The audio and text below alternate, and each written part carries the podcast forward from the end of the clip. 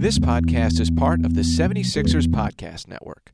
Search 76ers Podcast wherever you get your pods.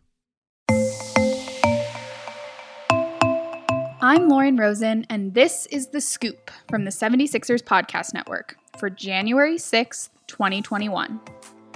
The 76ers are on a roll. Sitting at 6 and 1, they currently hold the best record in the National Basketball Association, the only remaining team with just one loss thus far this season. They'll look to keep a good thing going Wednesday, closing a three-game homestand against the Washington Wizards, who are 2 and 5, at the center. It's been an accolade packed week for the Sixers, which, as of Tuesday, boasted the best record and the top defense in the league.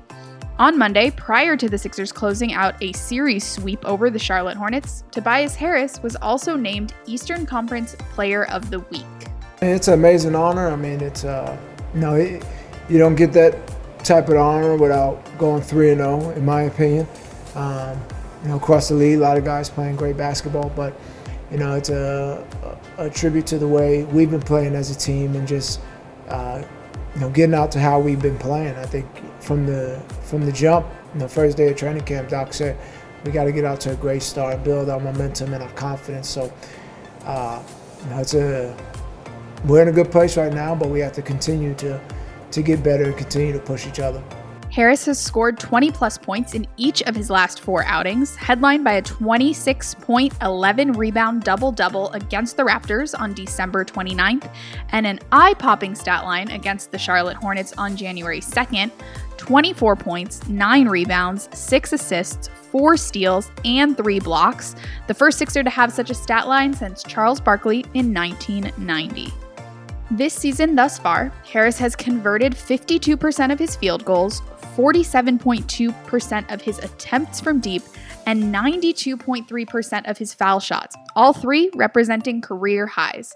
On top of it all, Harris continues to be a leader and a role model for his younger teammates. Just take it from rookie Tyrese Maxey. He's been great, you know, very vocal, uh, not just to us rookies, but to the entire team. Uh, he's always in the huddles. Uh, we hear his voice.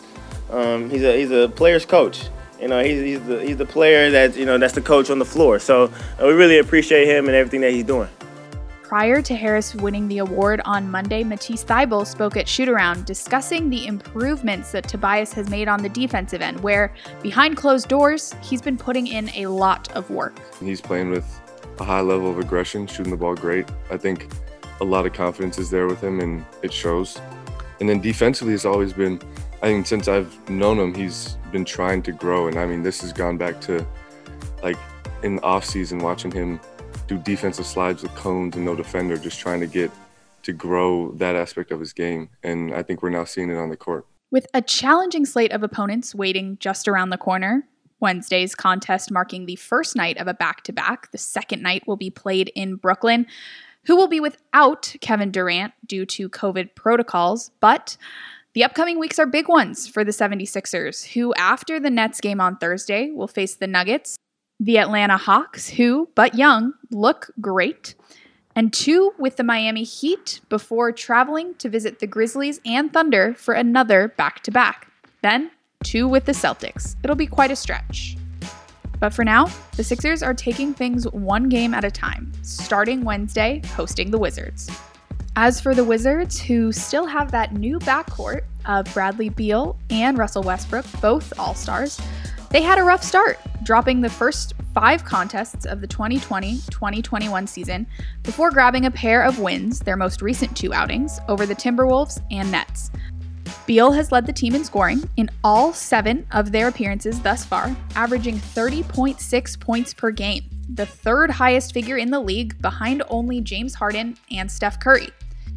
This will be the second meeting of the season between the Sixers and the Wizards, who met at the center on opening night. The 76ers won that one 113 to 107, led by Joel Embiid's pretty dominant 29 point, 14 rebound double double.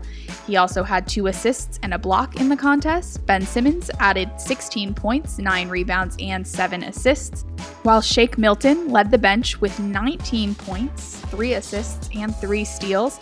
He finished at a game high plus 33. You can catch Wednesday's opening night rematch on NBC Sports Philadelphia or take a listen on 97.5 The Fanatic. As part of the 76ers Spirit of Small Business, be sure to check out iMunch Cafe, located at 1233 North 31st Street in Brewery Town, Philadelphia. I'm Lauren Rosen, and this was The Scoop from the 76ers Podcast Network for January 6th, 2021.